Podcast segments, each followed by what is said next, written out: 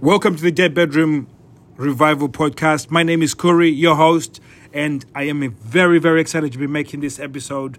The reason why is because uh, I was reading Reddit, and Reddit is an interesting place because you've got these people that have been in these um, subreddits, especially this one called Dead Bedrooms.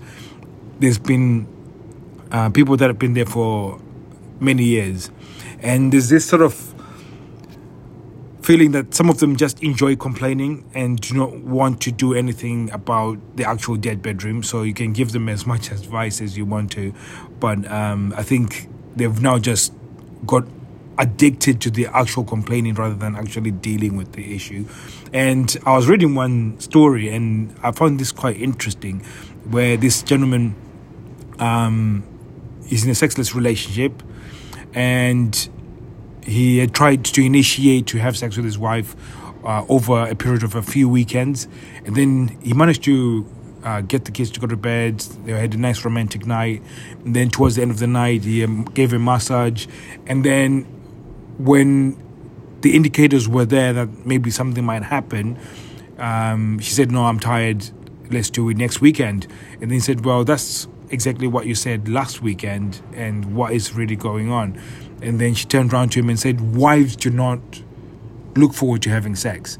And basically, um, from what, what, I can take from that is that she what she was saying was that um, it's not an enjoyable experience. It's not something that I'm looking forward to. In fact, it's probably number 10 or 15 or 100 on my list of things to do. And this is generally what it's like for a female's life. Now, I'm not a female, and I cannot speak for as a wife. I've never been in a wife's shoes, but based on some of the information I've got over the years, speaking to women and men in dead bedrooms, and from people that are uh, within sexless relationships, and just women in general, um, the life of a woman is a little bit different, and the problems that we face as men and women are completely different nobody's problem is worse than the other and that's one of the main challenges within a relationship that um, i think women have got this idea that men have it easy based on the fact that um, and when i look into our relationship me and my wife um, things are the, the roles are distinctly dif- different um, I do help around the house. I do do dishes. I do cook. I do um, stuff with the school run. I do, and I do my my bits to try and not get her to do everything.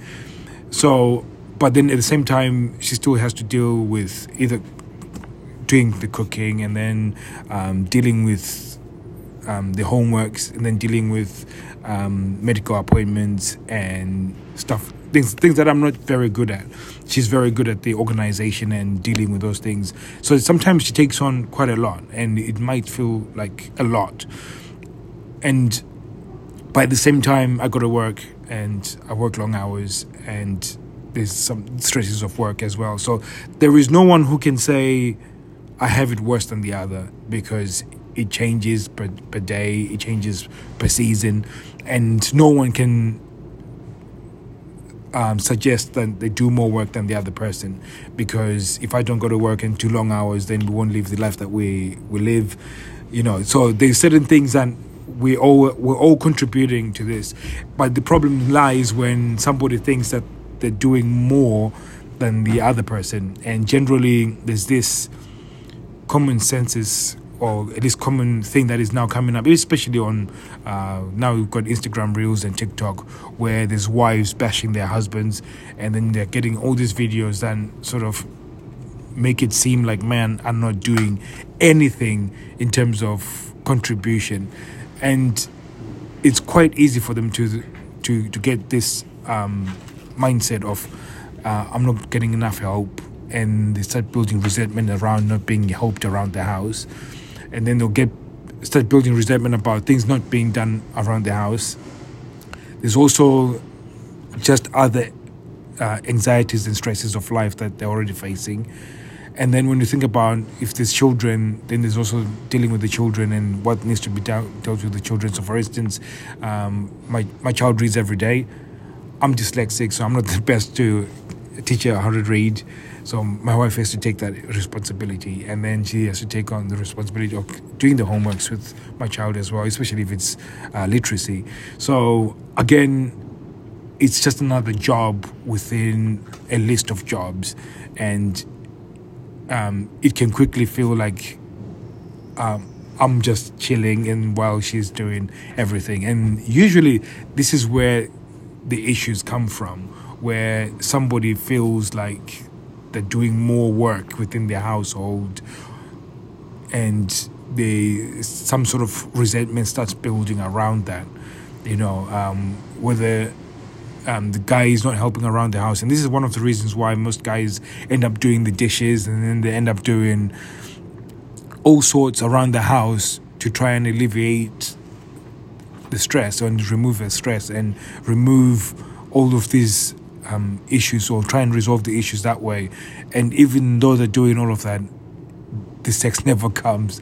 So again, it, it just goes to show that it's not even uh, a real thing that, that is happening with terms of the list and everything else. And really, what's truly happening is the fact that um, when you look at it, most people don't look at seduction as they look at seduction as an event.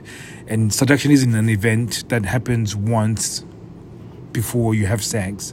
It's actually seduction is a process. And seduction the best way to look at it is a garden. And it's something that you have to tend to all the time frequently. And it's small little things that make it amazing. Because most people want to have this and it's almost like when you think about it it's more uh, my friend used to ask me how do you eat an elephant? And really you can't eat it with one bite because it's too big. You have to get it out in pieces. And then so it's the same thing. For you to actually get the most amazing sexual experience with high frequency you have to start treating it with small little chunks. Really working on it every single day with little things, little steps forward and forward. And this is one of the main things when it comes to, to seduction. Is that within the relationship, when you think of a wife that doesn't want to be um, in a bedroom with their husband for sex, it's because they, there's just no warming up. There's, there's no warm up period. There's no period where she's you've built anticipation for for the event for for the actual um, seduction. There's no real excitement to to get to that point. And if you think about it, when you started dating, that's where you used to. Um, that's what you used to do. You used to um, frequently do little things to excite them to see you again, and then you do little things to excite them to to feel attracted to you again. So those are the things that are now missing within your relationship. And if you think about it from that standpoint, if you started leaving notes around the house, and if you started um, sending her videos of um, interesting things that are related to you guys joking around sex, um, if you sent her a, a a voice note of telling her how amazing she was and how much you would like to uh, give her a kiss. Um, sometimes even playing some music while she's cooking, and again, if reading the, the room. So if she's playful and joking, you know, grabbing around and twisting her by by um, lifting her hand and then spinning around and then pulling into into you again. That's little seductive things that you can be doing to build that anticipation for something exciting to happen.